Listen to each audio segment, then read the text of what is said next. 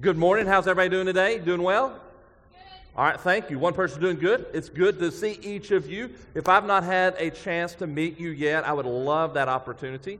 Uh, my name is Alan Pittman. I have the pleasure of serving as the senior pastor here as well as one of our elders. And we are absolutely thrilled that you came to worship with us today here in the building or online. If you're a guest and you have not had an opportunity yet to fill out a connection card, I would love for you to do me a favor and just fill this out. You don't have to put anything else in the offering plate when it comes by, just this. And the reason why this is so important to me is because I am a visual learner and not an auditory learner. And so whenever I see your name on that sheet of paper, it'll help me remember your name a little bit better, and we can also get you some information about the church. So we are absolutely thrilled that you are here worshiping with us today. I wanted to kind of give us uh, kind of where we're going, give us a little bit of uh, direction over the next few weeks, and that is over this past summer, uh, not this past summer, over this weeks of this summer, we have been walking through some of the books, some of the chapters, if I can use my words correctly, in the book of Psalms. And so we've been looking at various Psalms, and today we're going to look at Psalm 150, which is the last one.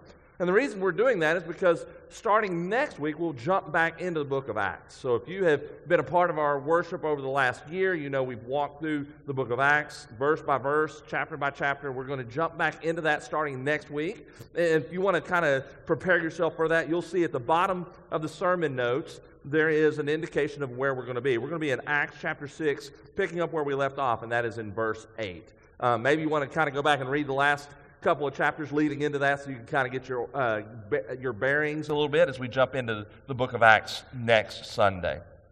So we're looking this morning at Act, sorry, at Psalm uh, 150. And if you've got a Bible with you, go ahead and grab your Bible, turn to the last chapter of the book of Psalms. If you don't have a Bible with you, there should be one near you, and you can grab one of those in a chair beneath you or beside you, and you can use that. If you don't have a Bible, you can feel free to take that home with you. That'll be a gift from us to you.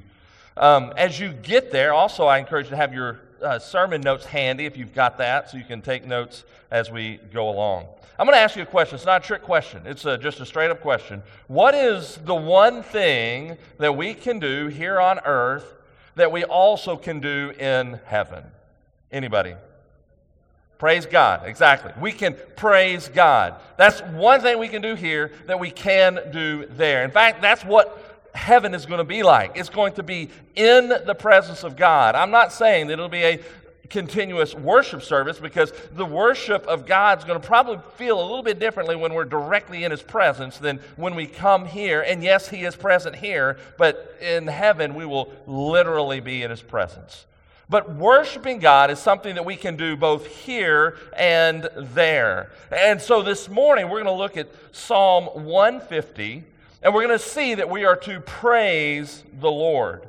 Uh, maybe you've heard this question before. It's uh, part of a catechism that kind of helps us understand our faith. And the question is what is the chief end of man? What is the chief end of man? And the answer is to glorify God and to enjoy Him forever. So there you take this concept of that we are to glorify or praise God. And the good thing is we get to enjoy Him forever because we get to spend eternity in heaven with Him if we've placed our faith and our trust in Jesus Christ as our Savior and worship Him, glorify Him, and enjoy His presence forever forever. So that's why this is a really big deal. And so this morning as we look at psalm 150 it's kind of a great conclusion. It's an incredible conclusion of the book of psalms because the last five chapters of psalms could be called a hallelujah chorus because if you look at Psalm 146, 47, 48, 49, and 150, you'll see that the first line and the last line say the same thing in all five of those Psalms, and that is, in English, praise the Lord.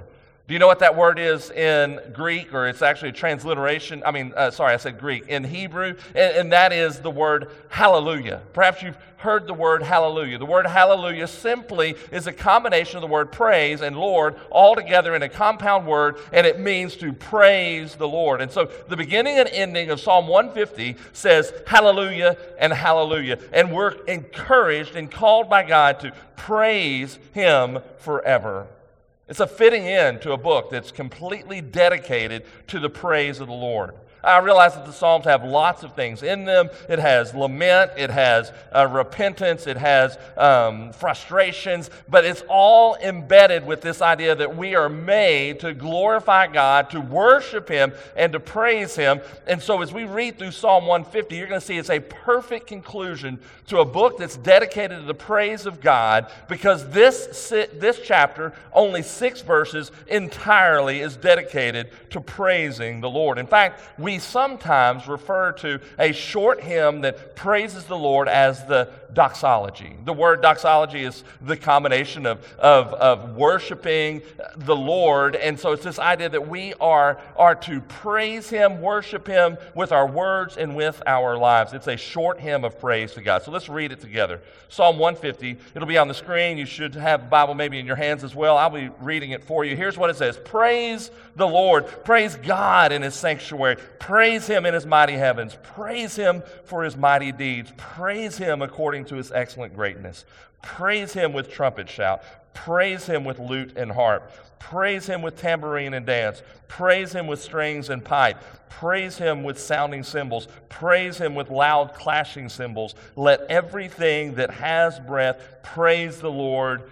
Praise the Lord as we walk through this psalm together, we're going to seek to answer some questions that you're probably familiar with as, as you write papers in school. Uh, and, and some of us, maybe we wrote papers in the past at school. The questions of who, what, when, where, and how. So as we walk through this psalm, we're going to ask that que- some of those questions to understand it a little bit better. The reality is, there is not a lot of confuse, confusion in this, in this chapter. Like it's pretty straightforward and simple. But the question is, are we living it out with our lives? You'll see that on the sermon notes, the title of this message is Praise the Lord. So the first question I want us to answer is the question, what? What are we to do? And we see on the first note that we are commanded to praise the Lord.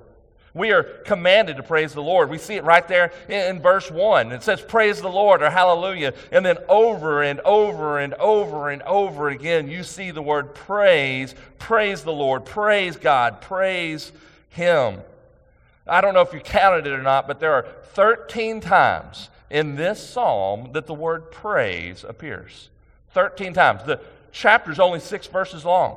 So that means in every verse, verses 2 through 6, the word praise is used twice in every one of those verses. In the first verse, the word praise is used three times. So this is a big deal. Uh, in the Psalms, in poetry, in the Hebrew, there's what we refer to as parallelism. And it means that one line builds on another line. So it's kind of natural for the two lines within a verse to mirror each other. Sometimes they're opposing or contrasting, but usually they kind of mirror each other.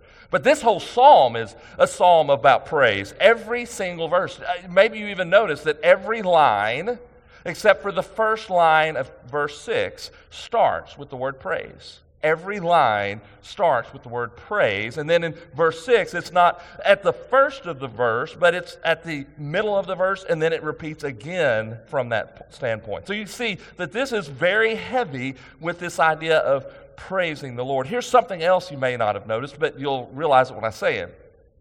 There's only one verb found in this entire chapter, and that verb is praise. So, worship or praise is a verb, it's an action, it's active. But also, when it's the only verb that's in this whole chapter, then we can see it's of utmost importance. It's an imperative. We're commanded, we're told that we are to praise the Lord. It doesn't say praise the Lord if you'd like to.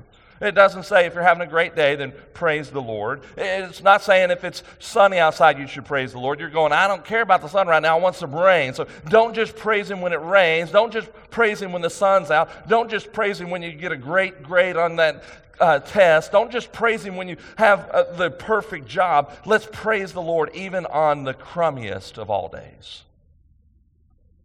And maybe even when you walked in this morning, Today is a less than stellar day for you. I was talking with one of my friends when he came in this morning. His wife's in the hospital, and he said, I don't really know what to do. All I know is I'm supposed to be here today. And I want you to know that wherever life finds you, Wherever life finds me, we are commanded to praise the Lord. If you're a follower of Jesus, there should be no other option but to praise the Lord as we walk through this life. So, as I walk through this this morning, you may say, Alan, all my outer circumstances, all my situations are less than ideal. I know for me, I went to see my mom who was in the hospital for a week this past week, and she's now in a rehab center, so it's not been the perfect week for me. I know that uh, our, our friend Weta is in the hospital, and that's not a perfect week for her and her family. I, I know that I'm going to do a funeral up in East Texas on Thursday for uh, a church member's father who passed away in the parking lot of Walmart this past week. That's not a good week. You are facing things in your life, things that have you anxious, things that have you nervous, things that have you unsettled or unsure. Some of you are not looking forward to this next semester of the school year. Some of you are dealing with illness and sickness. Some of you don't know which way to turn. We're all facing obstacles and issues, but the question is are we able and are we choosing to praise the Lord even in the midst of those trials? So we're commanded, we are clearly commanded to praise the Lord. And if we don't do this, then what we've done over this past summer is we've walked through some of the chapters of Psalms. We've, I think we've done eight or nine uh, sermons on the Psalms. It's been useless. If we don't praise the Lord, we miss the entire point of Scripture, and we most definitely miss the entire point of the book of the Psalms. You see, the deal is this we are called to obey the Lord, we are called to follow His word. If you remember two weeks ago, we looked at a portion of Psalm 119. It was all about loving the Lord and His Word and His statutes and His precepts and obeying Him. But I want you to hear me say this. It's not simply obedience for obedience sake, so we can check it off our list and say, Wasn't I a good little boy or a good little girl? No, reality is this when we keep the law, when we keep God's Word, then not only do we obey Him, we do that, but the end goal of our obedience, the end goal of loving the Lord and His Word is that we end up adoring the Lord Jesus Christ. So, whenever you think about worship, whenever you think about coming to a worship service, when you think about singing a song of worship, when you think about studying your Bible, when you think about spending time with Christian friends, as you, as you think about going to a hope group experience, wherever you go, as you worship, as you live a life of worship, is it about going through the process? Is it about simply obeying? Or is it about adoring and loving our Lord and Savior Jesus Christ? You see, if we're praising Him, then we're going to obey Him. If we're fully obeying Him like we should, we're going to be praising Him. It says, Praise the Lord 13 times in this chapter. On the announcement video, you heard a reference to our vision statement. Our, our, vision statement, completely put together, of a church family is this to be a disciple make disciples, be the church to the glory of God. Now, to the glory of God is not a tag on at the end. Reality is the reason we do these things is to glorify the Lord. Our focus as a church family is that we would glorify and adore and worship and praise the Lord. That is what it's all about. Are we doing things to the glory of God? Now, this idea of worshiping the Lord, this idea of praising Uh, we have to acknowledge that all of us, whether you're in this room, whether you're watching online, and people that are not here, all of us are wired to worship the Lord. And therefore, all of us worship something or someone, even if it's not the right object of our worship and adoration. We all end up worshiping something or someone. For some of us, hopefully, we are choosing to worship the one true God.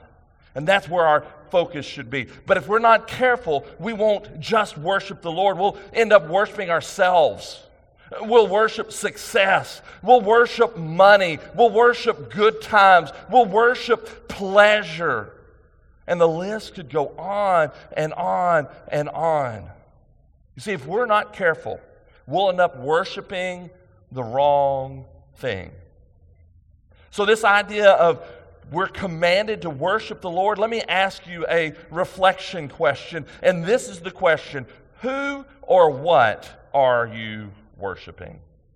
Don't give me the church answer. Don't say Jesus.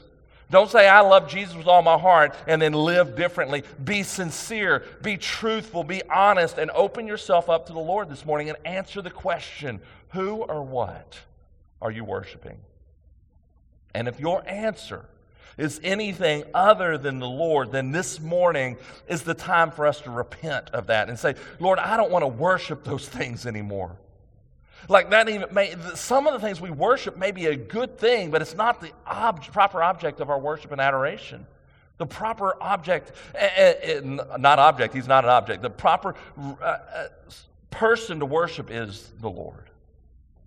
So this morning, perhaps some of us need to repent of our sin and begin to focus on Him. And I'd encourage you, if you've got your sermon notes, handy on your sheet of paper. Don't turn in to anybody else, but on there, just jot down the thing or things that you struggle with that at times you end up worshiping them instead of the Lord. And then could you make a commitment this week to repent of that and say, Lord, would you redirect me and allow me to worship you and to worship you alone? So, we've answered this question. What are we do, to do? We are to worship the Lord. Now, the next one, I have two questions with it. Where and when are we to worship God? Where and when are we to worship God? And we find that answer in the second part of verse 1. In verse 1, it says, Praise God in his sanctuary, praise him in his mighty heavens. Let's look at those two places. He says in the sanctuary and, in the heavens. So let's look at both of those. First, in his sanctuary. What does he mean to worship the Lord in his sanctuary? Well, obviously, as the psalmist is writing this down, he is picturing the, the, the setup that they would have, the Hebrew people, to worship the Lord. They would go to the temple in Jerusalem and they would worship the Lord there. They would go to the tabernacle and, and worship the Lord. For us, we might say, well, the, the place to worship the Lord in his sanctuary means that we're going to go to the worship center. We're going to go to the church building. We're going to worship the Lord at church. Now, don't get me wrong, worshiping the Lord at the tabernacle, at the temple, at the church building is a good thing, but that's not exactly entirely what he means here. Rather, when he says, I want to worship him in his sanctuary, it's a reference to have a desire to be in the very presence of the Lord. So, in, in, the Old Testament, as we read through it and understand how the sanctuary was set up, we understand that in Jerusalem, they were to build a sanctuary, a, a, a, a temple, which they did, and then inside the temple grounds, they were to build an area referred to as the Holy of Holies. And inside the Holy of Holies is where the Ark of the Covenant, which had been a part of the exile, where they came, uh, I'm sorry, a part of the Exodus out of Egypt, that they were to place the Ark of the Covenant there. And it was this idea that God dwelled in his sanctuary inside the temple. But then, as we get into the New Testament, perhaps you're familiar with this, when Jesus died on the cross for our sins, the scripture tells us that that curtain that separated the Holy of Holies from everything else was torn in two. Why is that? Because God does not reside alone in a building, rather, God resides in his people, the church. You may want to jot this down. I'm not going to take the time to read it out loud, but 1 Corinthians chapter 3 verse 16. 1 Corinthians chapter 3 verse 16 references not individual Christians as the temple of the Lord rather it references us corporately as the body of Christ that we are the temple of the Lord and therefore the Holy Spirit resides within us.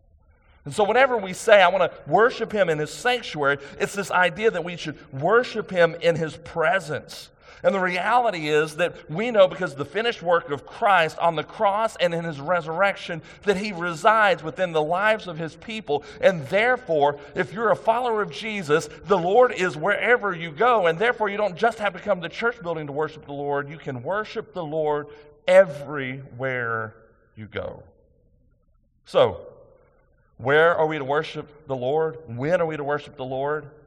Wherever you are, at all times as you go through life. Now let's look at the second phrase. It says that we're to worship him in his mighty heavens. It's there at the end of verse 1.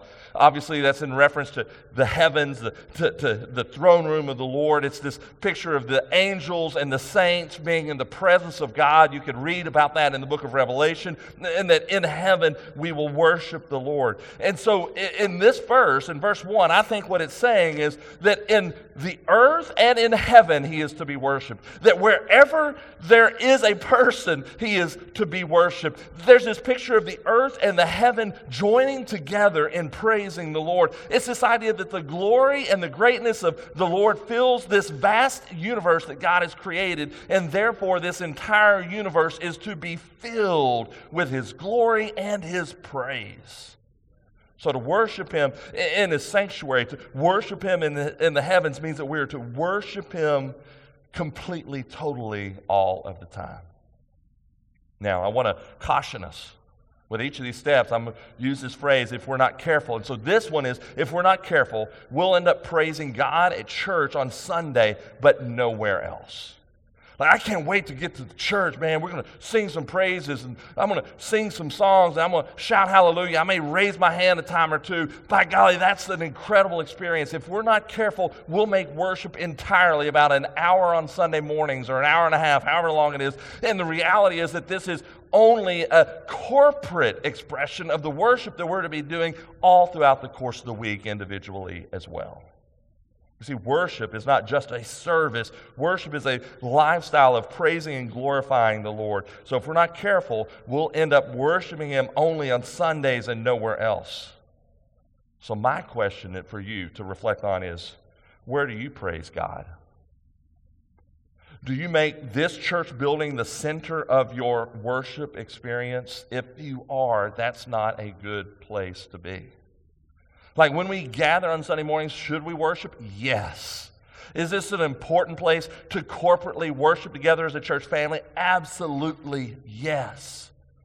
But if you go through the rest of the week Sunday evening, all day Monday, Tuesday, Wednesday, Thursday, Friday, Saturday, and you don't begin to worship the Lord by reading His Word, by praying to Him, by shouting hallelujah to Him, by singing songs, by listening to music that would lift you up, by having conversations with other followers of Jesus as you proclaim His name, as you share the name of Jesus with those that don't know Him, it, by living a lifestyle that would honor Him and bless Him and, and praise His name, that would cause others to see our good works and then glorify our Father who is in heaven, then we're not really understanding understanding what worship is.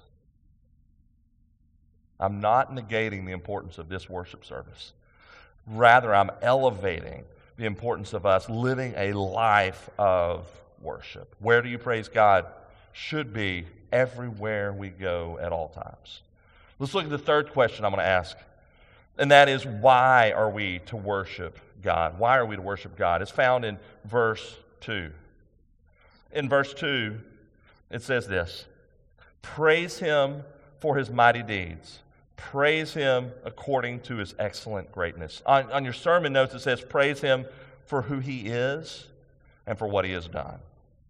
We are to praise the Lord, we saw in point one. We are to praise him everywhere we go in point two. In this third one, we're to praise him for who he is and for what he has done. So let's look at these two phrases that are used in verse 2 his mighty deeds, his excellent greatness. First, his mighty deeds. Depending on your translation, it might not have the words mighty deeds. It might have mighty works. It might have powerful acts.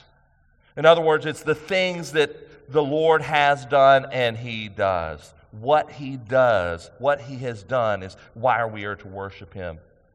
As this uh, psalmist was writing this phrase to say that we're to praise Him for His mighty deeds, then no doubt he's thinking about several things. No doubt he's thinking about His creation.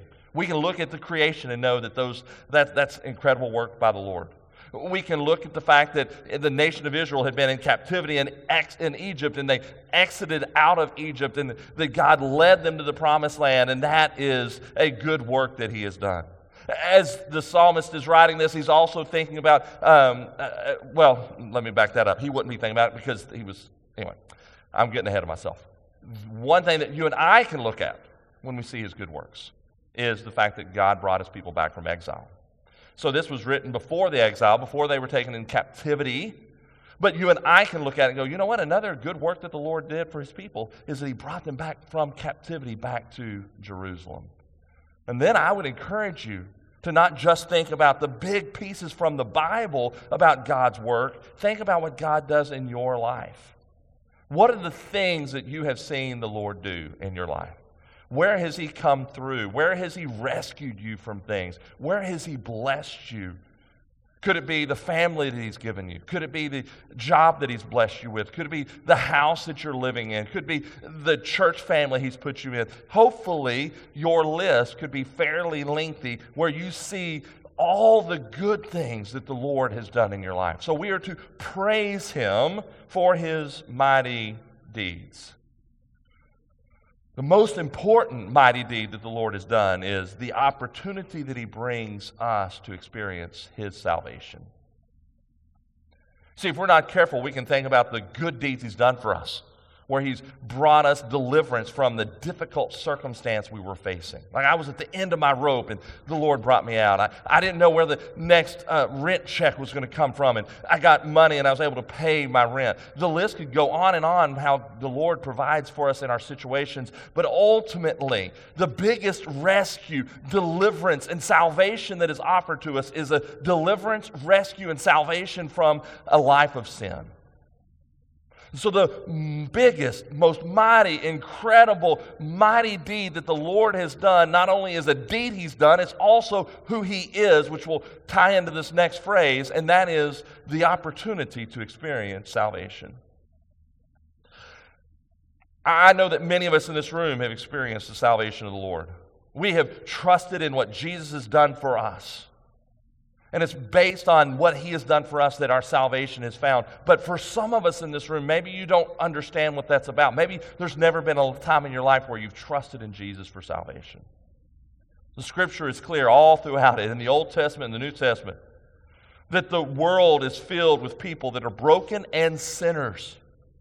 That all of us have sin in our lives that we are disobedient, rebellious against the Lord. We go our own way. We worship ourselves. We call ourselves Lord. And you're like, I've never called myself Lord. I'm not saying you walk around and call yourself Lord and introduce yourself that way. I'm saying we live as though we are in charge. If it feels good, do it. If it's pleasure seeking, I'll do that. If I don't want to do it, I won't do it. You ever had small children or teenagers where they sometimes buck the system and say, I'm not going to do that today, mom and dad? You're like, Amen. Can I get a hallelujah?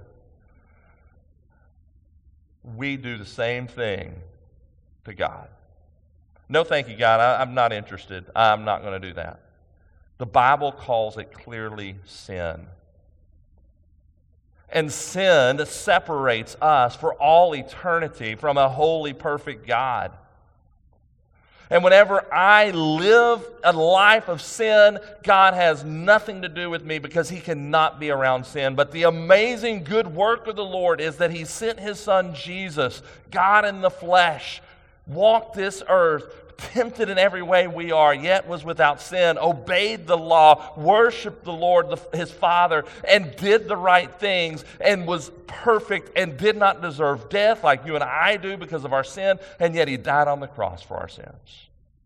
The Bible says that all of our sins were placed on his shoulders, and he died for our sins. But three days later, he was raised to life. And because of that, he was able to overcome sin and death and the grave. And because of that, you can place your faith and your trust, repent of your sins, and believe in the Lord Jesus Christ, and you shall be saved. So, why should we praise the Lord? If you've trusted in Jesus as your Savior, praise Him for what He has done, His, his mighty deeds of salvation. If you've not experienced His mighty deeds of salvation, could it be that today is the day that you would trust in Him? That next phrase, his excellent greatness, that we see at the end of verse 2. It, combines the great works that the Lord has done. Jesus died for our sins and was raised again. And it also defines who he is. To say that we should praise the Lord for his excellent greatness, eh, other phrases that might be in your translations would say, um, his unequaled greatness, his abundant greatness, his magnificent greatness, his surpassing greatness. In other words, we are to praise God for who he is.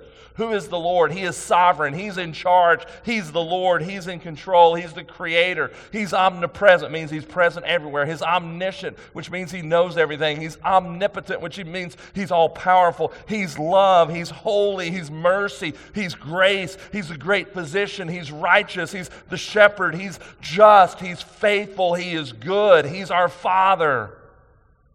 And the list could go on and on and on. We don't just praise the Lord for what He's done for us, but ultimately we praise the Lord for who He is. Why does He do the things for us that He does? Not because He's the big guy in the sky, or he's Santa Claus, or he's grandpa and gives us whatever we want. Rather, the reason he does the things for us that he does is because of who he is. Why does he provide for us? Because he is our provider. Why does he give us good things? Because he is loving. Why did he send his son Jesus to die on the cross for our sins? John 3:16 is a simple verse that you probably have heard a few times and maybe even memorized and we see it there. For God so loved the world that he sent his one and only son that whoever would believe in him should not perish or die but have everlasting life. God cannot do anything that's out of his character. And therefore, his character is good and right and pure and holy and perfect. And because of who he is, we should fall on our knees and worship him. In order for us to worship in his great, him for his greatness, we have to know him. If we don't know him, we can't know who he is, right? So, for some of you, you've not placed your faith and your trust in Jesus. And so, to know Him, you need to trust in Jesus as your Savior, experience Him as your Savior, and then begin to understand who He is. For those of us that are already followers of Jesus, we need to be growing in our faith so that we understand Him more and more and more and get a greater and bigger picture of who He is. The only way that we can really know Him is to spend time with Him. And to spend time with Him means to read His Word, to study His Word, to unpack His Word, to underline in your Scripture, to apply to your life, to memorize His Word, to meditate upon it, to, to pray to Him, to hear His Word. So, are we trusting in that? Do we seek to know him for who he is? Now, earlier you saw in the video, I know we had a lot of announcements. There's a lot of things that kick off in the fall, and it's all going to be amazing. You want to be a part of it. But there were two equipping classes that were mentioned. All of them will be good. There's four of them, but I want to highlight two of them because these two really tag into this idea of getting to know the Lord and understanding who He is so that we can praise Him for His excellent greatness. One of those is the Christian beliefs uh, class. That's a core class that we want everybody to take at some point in time so they can understand the doctrine of Scripture, to understand who God is, who the Father is, who the Son is, who the Holy Spirit is, and to begin to live our lives accordingly. And then the other one, many of you in this room have taken this class, and it's amazing. It's called Experiencing God. You cannot take that class and really engage with it and walk away and go, ho hum, that was amazing. No, it's designed for you and I to experience God for who He is. So if you want to worship the Lord for his excellent greatness and you haven't taken those classes, I'd encourage you to jump in and be a part of one of those.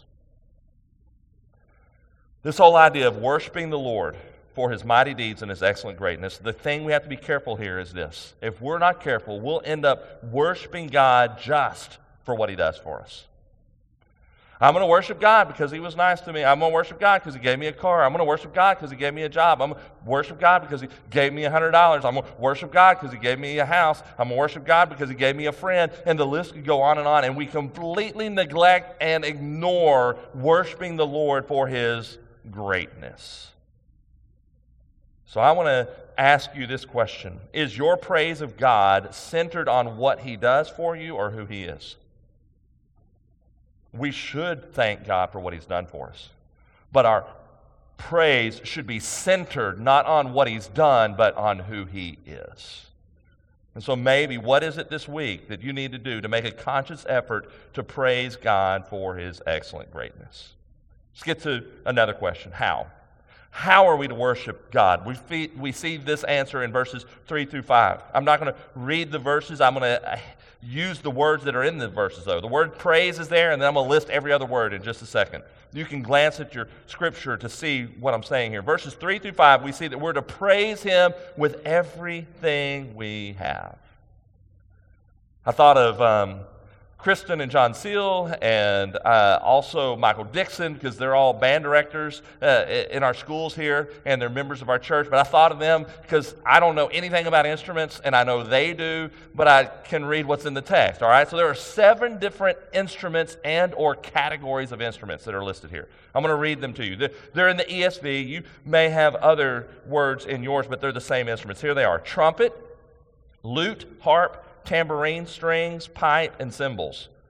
Just so you know, the word trumpet is also the word shofar. That's the word in the Hebrew. And perhaps you've heard of shofar before. It's a ram's horn, it's a blast. You'll blast it loudly. It's indicated in various ways in the Old Testament to grab God's people, bring them to the house of the Lord, or to run out in victory. All kinds of ways to, to announce a celebration and, and, and a festival. It's a celebratory announcing kind of thing. It's kind of like my voice. My voice is incredibly loud. That's what a shofar is loud. Um, anyway, all right, so shofar. And then the word uh, pipe in the ESV, it's also uh, the word flute. And I thought this morning we were going to get to have a flautist. Uh, but uh, Kristen is running sound today instead of playing her flute. She said I could borrow her flute and come play it. I don't think you'd enjoy that very well. But the word pipe here is the word flute. And, and then um, the, the word lute is, a, is a stringed instrument, okay? Um, so, all kinds of instruments that are listed here, seven different types.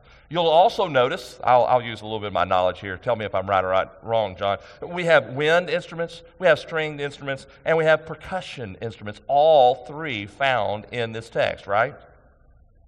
I want you to know, though, this is not an exhaustive list. You're like, where's the organ? Where's the piano? It's not an exhaustive list. Here's the deal this was written uh, more than uh, two, 3,000 years ago. It's written for the Hebrew people to understand the instruments of their time, and so it's not an exhaustive list here. I also want to say this musical instruments, as it relates to a worship service, is more about a matter of culture and taste and not spirituality. Well, there's no Hammond B or ha- Hammond B. Is that what you call it? What do you call it? An organ? Is it a Hammond uh, Hammond organ? I don't know. There's not an organ over here, so it's not the right kind. We don't have the right kind of music. Well, no, we can have an organ, but we don't have to have an organ. You don't have to have a guitar. You can have an accordion for that matter, right? You can have any kind of instrument. It's not about what instrument we use, but rather why we use the instruments that we use. We can and we should use any instrument as long as we use it to rightly honor the Lord in worship. So there's seven different instruments listed here. Now, want to get a little um, scandalous here, I guess. There's also another instrument that's used. Look at verse 4. Praise him with tambourine and dance. All right, now come on. Jacob's going to be leading the uh, interpretive dance movement class. Now, the reality is this how we use our body not just the instruments we play can be a form of worship, right? This week, uh, last two weeks, I should say, um, our daughter Carson was in Jackson, Mississippi at a ballet company called Ballet Magnificat. And it's designed to use ballet to worship the Lord. And so we were at her recital. And the recital wasn't just you know, uh, let's just play some kind of song and just do some kind of dance movement. No, the entire recital was designed to bring worship and adoration to the Lord. It, it was a two hour worship service. Granted, there was not preaching, but it was a worship service as we watched them dance before the Lord. So, what I love about this is we have a cacophony of instruments. We have, uh, we have, we have bukudos of instruments that are listed here, as well as the call to use our bodies to worship the Lord. We're to dance, we're to play instruments, we're to sing. We see that in verse 6. What he's saying here is that we are to use everything that we have and that we are to worship the Lord. There's to be excitement, intensity, passion, all of those things as we worship the Lord. Now, I'm not saying that every worship song we sing on a Sunday morning should have all of us uh, uh, with our hands in the air and jumping up and down. But I'm also saying that I don't think worship is designed for all of us on all of the songs at all times to have our arms crossed and mumbling the words and barely singing them. I know that we have different personalities. I know we have different volumes. I know we have different singing sets and skills. If you've ever sat near me, you know I cannot sing, and yet I still sing out loud. Others of you are like, I don't sing very well, so I'm going to sing, but not real loud. I, I, get it. We have different personalities. But, guys and gals, we are called to worship the Lord with all the instruments we have, with all the singing we have, with all the proper body motions to worship the Lord. Would we be serious about worshiping the Lord together? You see, whenever we come together as a church family, we shouldn't be scanning the audience and going, well, the Smiths worshiping or the Robinsons worshiping, the, the Joneses. Like, you shouldn't be doing that. But when we come together corporately, shouldn't we be impacted by hearing the voices around us, by seeing the passion that the people are using as they sing to the Lord? We must take seriously our worship of the Lord, not just throughout the course of our lives, but also in, within the veins of our worship service together as a church family. We are impacted as we all seek to worship the Lord together. What we see here is that worship is a matter of the heart. The reason we should play all of our instruments, the reason we should dance before the Lord, the reason we should sing to the Lord is not because the Bible tells us to, which that is the reason, yes, but not simply because of that, but because those things allow for us to have a heart that is ready to worship the Lord. He deserves the best we can give Him, and therefore we should give Him our best. But see, if we're not careful, we'll end up arguing over worship instead of giving it all that we have. Now, know not everybody's as old as I am, and maybe not everybody remembers the, the days and times of what was called the worship wars, but literally there's a thing in a lot of churches that they went through the worship wars. Arguing and fighting over well, should we use hymnals or should we have it on the screen? Arguing and fighting over should we play a, a, a keyboard or an organ? Arguing and fighting over whether we should play an accordion or a guitar. Okay, maybe not that one, but we argue and fight over things. Don't get me wrong. Everything that we do to worship the Lord should be done properly, dignified before the Lord. All that we do and say should be done in respect of those around us. Can I say something about hymns for a minute? While I don't use a hymnal, I like to sing a lot of hymns. I, there's just something about going somewhere to another church building and they're singing a song, and it's not a song that just came out last week and I haven't heard it yet. I can't sing it. No, it came out 400 years ago, and his people have been singing it for 400 years, and I can sing it from memory because I've been soaked in those words.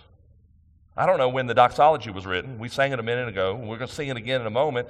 I know those words, not because they're on the screen. Like I can close my eyes and sing them because it's embedded in who I am. And here's the deal I don't know if you've ever seen this or not, but people that are in nursing homes that end up with dementia or Alzheimer's, sometimes you go into there and they cannot have a conversation with you about knowing about anything that's going on there right then. And they can't remember a thing, but put a piano before them and those hymns come out and they start singing hallelujah to the Lord. What we sing matters. So I'm not making light of this conversation about should we sing hymns or should we sing choruses? Should we use a hymnal or should we sing from the, the, the, the, the screen? What I am saying is this that we should rightly worship the Lord, not argue over things, and love Him as we worship Him. I'm looking at somebody right now that's in the church building. I'm not going to call them out by name, and I'll turn around and look different places so they don't know who. But here's the deal I had a conversation with somebody started coming to our church a little before Easter. I was on the phone with him and he said, You know what, Alan? I personally prefer the hymns. And the songs that we sing on Sunday mornings, they're not my favorite, but here's what they told me. They said, Alan, I know that the younger generation needs some of these other things. And if that's what draws them in and we sing worship songs to the Lord, it may not be my favorite song to sing, but I'm just happy we're singing them because the younger generation is there too younger generation don't have the attitude, see, it's all about me. No, we need to show respect to our elders too, right? I'm just 50 years old, and I'll tell you I love hymns. Guys, I'm saying this. Our hearts should long to adore and worship and glorify the Lord, and therefore we should grab any instrument that's near us, pound anything that we can to sing and clap and shout and sing hallelujah. If you watch me on Sunday mornings, I'm a little bit offbeat, but by golly, I like to clap my hands. My kids even make fun of me how I clap my hands. But let's worship the Lord. All right? Maybe I've gone on long enough about that. Let's go. The, so, um, oh, here's the question when it comes to worshiping God, do you withhold anything from Him? There's some music right there. When you worship God, do you withhold anything from Him? All right, let's get to the last question. Who is to worship the Lord? It's found in verse 6. Let everything that has breath praise the Lord. Praise the Lord. Howard talked about that a moment ago. Who is to worship the Lord? It says on your notes, and I've changed it on the screen because I like it better how I worded it now, and that is praise Him if you have breath. I know it says praise Him if you can breathe. All of us can breathe. I like this phrase better. Praise Him if you have breath. I know it's the same answer. All of us that are in here, we're breathing, so all of us should praise Him. It says everything that has breath. The word everything means totally, totality, all, whosoever. In other words, no living being should withhold worship from the Lord. Everything that has breath should praise the Lord. As we think about the word breath in the Hebrew, the same word for breath is found in Genesis chapter 2, verse 7. In Genesis chapter 2, verse 7, it describes how the Lord created the first man, Adam. It says, Then the Lord formed the man of dust from the ground, and God breathed into his nostrils the breath of life. When God breathed into Adam to give him life, it gave him the breath of life. And the word breath here is the same word that we find in Psalm 150 that says everything that has breath is to praise the Lord. We sang about that breath a moment ago. What it's saying is that he breathes his breath in us, and therefore we are to breathe it back out in praise to him. Whenever we sing, we excel exhale air. We're breathing as we sing. The breath that's in our lungs is from the Lord, and therefore the breath that comes out of our mouth should be in praise and adoration to the Lord. But if we're not careful, we'll do the very thing that Jesus warns us against in Luke chapter 19, verse 40, and we will allow the rocks to cry out instead of us. The rocks don't have breath, and yet creation praises the Lord. And what a shame it would be if we, as followers of Jesus, don't use our breath to praise the Lord. So if you've got breath, praise the Lord. My question is Are you breathing this morning? If not, let us know and we'll get you some help right now. But I think all of us are breathing. Are we using that breath to praise the Lord? What's keeping you from praising the Lord? If you have breath, are you praising the Lord? If not, why not? Repent. Change that pattern. Some of you are not praising the Lord because you've never trusted in Jesus for salvation. Repent of your sin. Trust in Jesus' finished work. Begin to praise Him with your life because of that. Trust in Him for salvation. If you are a follower of Jesus, stop walking through life, living life your way, doing your thing, worshiping your thing, and let's turn it into a life of praising and worshiping the Lord. To kind of sum up this whole psalm, I put it all together in a bottom line statement that I think is going to be on the screen, and here's what it says The praise of God is to reverberate throughout the universe as all people everywhere always praise him for who he is and what he does. If we're not careful, we will take the phrase, everything that has breath, praise the Lord. And I go, yep, I'm breathing, I should be praising. And we forget that on the front of that says everything. That means you and I have a role to play to help everything and everyone praise the Lord. You see, it's not all about my breath. As Christians, we're called to help everyone everywhere with a breath praise the Lord, which means that all people uh, on every continent are to praise the Lord. which means we need evangelism. We need missions. We need to go and tell others about Jesus. We need to go in our front yard and meet our neighbors and tell them about Jesus because if they have breath and they're not praising the Lord, it's our job and privilege to tell them about Jesus. I don't know if you're familiar with John Piper or not. He's a pastor and an author, and he wrote a book 20 plus years ago, maybe even 30 years ago now, called Let the Nations Be Glad. And here's how he opens the book. He says, Missions is not the ultimate goal of the church, worship is. Missions exists because worship doesn't. Worship is ultimate, not missions, because God is ultimate, not man. When this age is over and the countless millions of the redeemed fall on their faces before the God, before the throne of God, missions will be no more. It is a temporary necessity but worship abides forever. And what he's saying is that our purpose is to worship the Lord. And because not everybody worships the Lord, not everybody knows the Lord, then it's our task as followers of Jesus to go out and do missions and evangelism so that others would come to know Jesus, so that they will worship the Lord as well. So the challenge this morning for us is Am I adoring the Lord like I should? Am I worshiping Him? What corrections and things do I need to adjust in my life so that I worship Him? And then, am I interested in helping others come to know Jesus so that they can worship Him as well?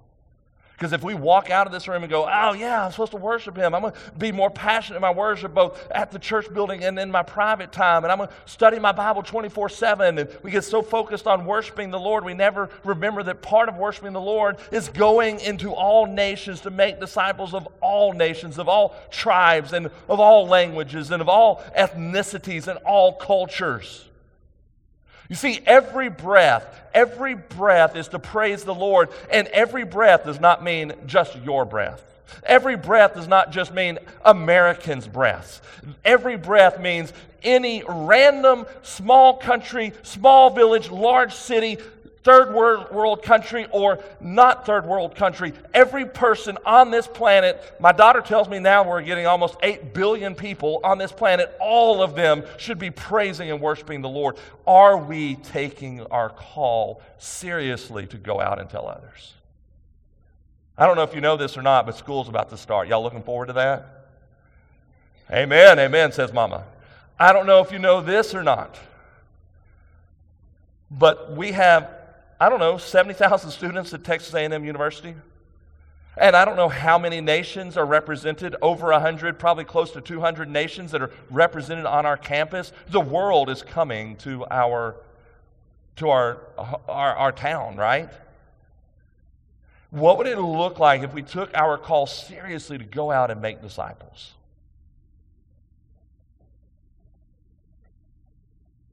Worship's all about God. It's all about the supremacy of Christ. What is God calling you to do today to redirect your focus on the proper worship of Him? It could be business you need to do in your heart to have your heart right so to worship so that you can worship Him. It could be turning from your sin and trusting in Him for salvation. It could be a commitment to tell your neighbors and those around you of the love of Jesus. It could be that God's calling you to go in September when our church is sending a mission team to Oregon to do campus ministry up there with Kaylee Vessels, one of our mission ministry partners up there. And you can share the gospel with those in the Northwest. I don't know what God's calling you to do, but I am sure and confident He's calling you to praise Him for His goodness and His greatness. Let me lead us in prayer.